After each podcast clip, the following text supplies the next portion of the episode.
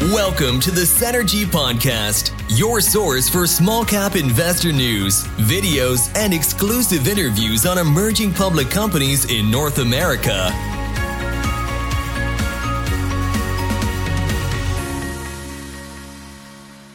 Welcome to the Senergy Mining and Markets podcast. Today we have a very special episode with two very special guests. It's the first time we've ever done a three way podcast, and there's a reason for why we're doing it today, which I'm going to get into in a second. I have the honor of speaking with the CEO of SKRR Exploration, Mr. Sherman Dahl, as well as the CEO and chairman of F3 Uranium, Mr. Dev Randhawa. I want to start off by giving a little bit of context around the purpose of this episode. Some of you probably already know SKRR recently announced an LOI with F3 for the option to acquire 70% interest in the Clearwater West uranium project located in the famous Athabasca region. So, the purpose of this episode is for one, to discuss the LOI, and so you guys, my listeners, can learn a little bit more about the project and how it came about. Sherman, Dev, thank you guys so much for coming on the show. I know it was a little bit last minute. How are you both doing today? Doing fantastic, Aleem. I'm in the Okanagan, beautiful Okanagan, having a great day. Awesome. Dev, first off, let's let's start off with you. It's a pleasure to meet you today. I'm quite familiar with the work that you've done with Fission. I'm actually a shareholder of both F3 and Fission, so when Sherman told me today that you'd be joining us, I was quite excited to discuss this exciting deal in the making with SKR. Let's start off by talking a bit about the history and location of Clearwater West. I know it's extremely close to Fission's Triple R deposit as well as NextGen's Arrow project. So, let's talk about the reason, you know, you guys decided SKR would be a good fit to advance the project and partner with F3. Oh, sure. Well, it's a very exciting area, the whole west side of the basin. You know, uh, just if you don't mind, out just a bit of context. Everything was always on the east side of the basin. You know, because that's where Cigar Lake and McArthur were, and these were all what they call unconformity deposits. And you know, everybody always said, "Don't go west, young man. Everything's over there." Well, we did. We um, used some actually some old diamond technology ideas, which was fly the area and look for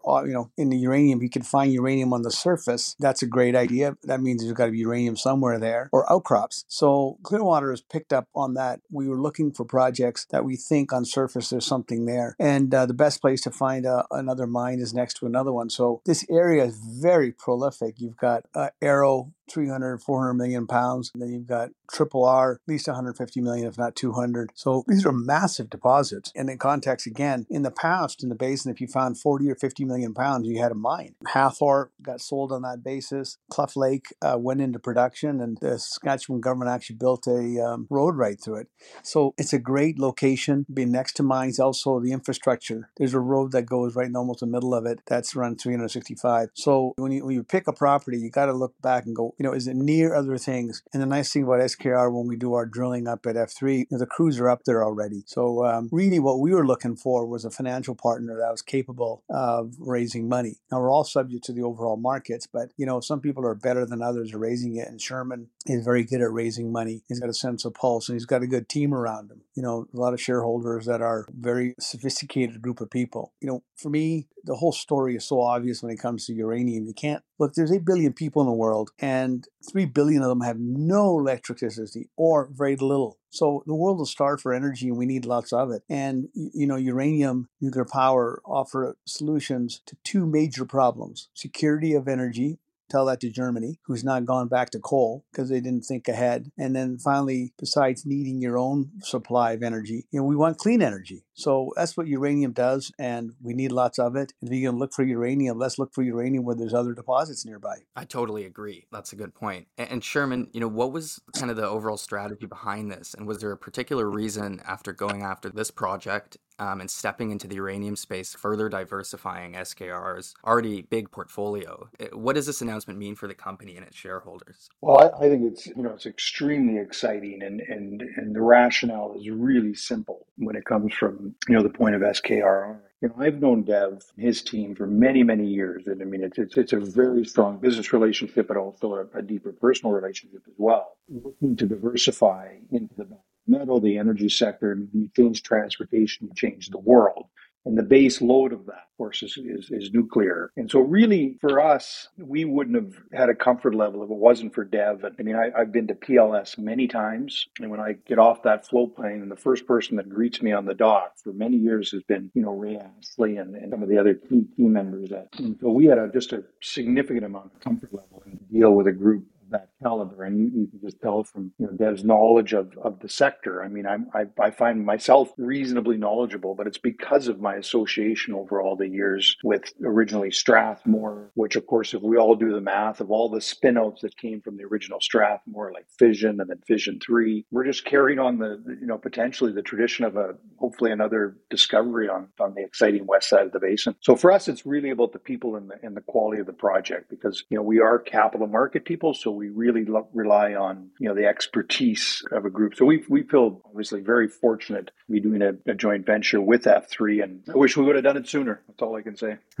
well, it's better late than never. I mean, you know, what are the next steps moving forward uh, and what are some important key milestones and uh, catalysts and investors can look forward to in the next little bit? Well, I'll, I'll speak to that quickly. And our first thing, we'll complete the paperwork, which is just, you know, cleaning that up. That's no big deal. The key is to identify targets. Uranium drilling is quite expensive in the basin, so you got to be patient and you got to do, there are about four things you look for before you start, you know, punching holes in. You got to have a corridor, you got to have a structure, you got to have alteration, and hopefully with some other history in the area, you can see there's any bleaching and there's certain minerals you look for. So I think the first step is to vector, make sure you got the right target. That's number one. And obviously this summer we start to drill. Again, sometimes we jump into the to the trees and forget the forest. Hey, this project is is not about Sherman or Dev. It's in the hands of Ray and Sam and the team. It's hard to find somebody who's found a uranium deposit in the basin. It's very hard. And I don't know anybody else on found two. Well, Ray's on his third. You know, Ray's the one that picked the holes, and Ross was a big part of what we did. But because there's so much overburden in the basin, three to 600 meters down, it's real geoscience. And obviously, you got to have the structures and everything else in place geologically. But so the step here is, you know, I sleep very well when we're drilling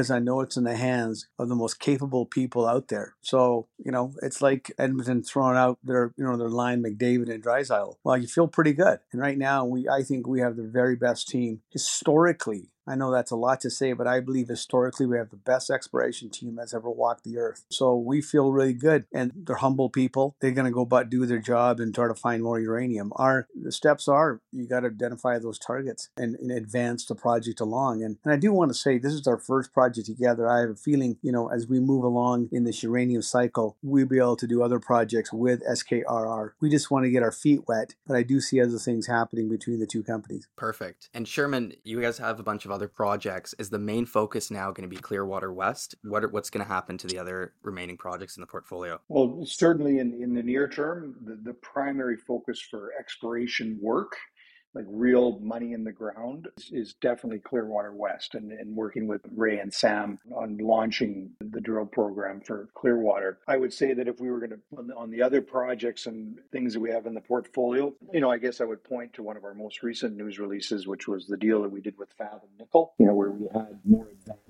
zinc property that they were interested, which was which was linked to one of the properties. So we're open to other, you know, monetizing other things in our portfolio, but the, the, the focus currently is going to be on, on exploration drilling is definitely going to be the Clearwater way. Yeah, I think that's the right way to do it. Thank you guys for your time. I mean, if there's anything else you'd like to add um, and inform my listeners on, now's the time to do it. Well, I think the main thing is is that, in my view, and I'm this will piss off some of my friends in gold, but you know, right, gold's a good place to be right now at 2000. But to me, you got to be in these. You know, Wayne Gretzky says, "Go where the puck is, not where it is, where it's going to be." to me, it's going to be in, uh, in, these transition metals. You know, to me, the two big ones are lithium and uranium. And if you're going to be with them, junior companies, the number one reason to own a junior company is the management. You know, it's in great hands with Sherman over here. I think it's in good hands with the team we have. So, number one is management. Are you in the right commodity and are you funded? Those are big things. And investors get caught up in all sorts of things, but I try to keep it simple. You know, you back people who've done it before and they've got money in the deal. You know, they're not just collecting fees like I see often with these, you know, some of these uh, management teams. They're more interested in their monthly fees than they are in what the shares are worth. So I can assure you that, you know, Sherman and I care a hell of a lot about our fellow shareholders than we do about that kind of stuff. So that's just my only thought to investors is it's always management, management, management that can find good deals, finance them, have the track record to attract capital, and then hopefully when you need luck,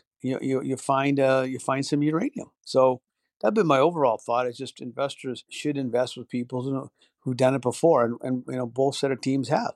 I think I would add, you know, to, to Dev's comments is is you know investors should always look at the price, and I think when we're looking at SKRR, you're looking at a a really low market cap.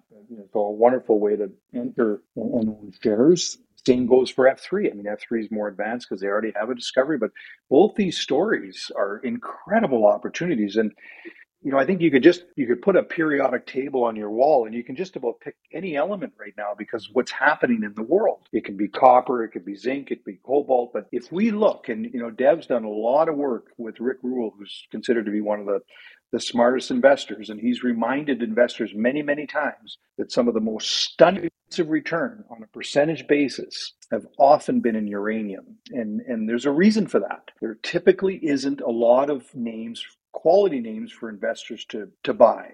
And when you're in, you know, the exploration business, which Dev's, you know, it's a, as Dev alluded, it's a risky business at, at the junior level. You better have the right people. And so, you know, I think Dev makes a very good point to investors. Pick the right management teams, but also be in the right commodities. So uranium is uranium's the right commodity. I couldn't agree more. And at, you know, at six or seven cents per share with SKRR, you know, a big discovery at Clearwater will definitely re-rate this thing. And I'm looking forward to the future and uh, staying in touch with you guys. Thank you so much for the time again. Appreciate everything. And uh, let's stay in touch. You got Thanks it. so much. Thanks for your time. Thank you.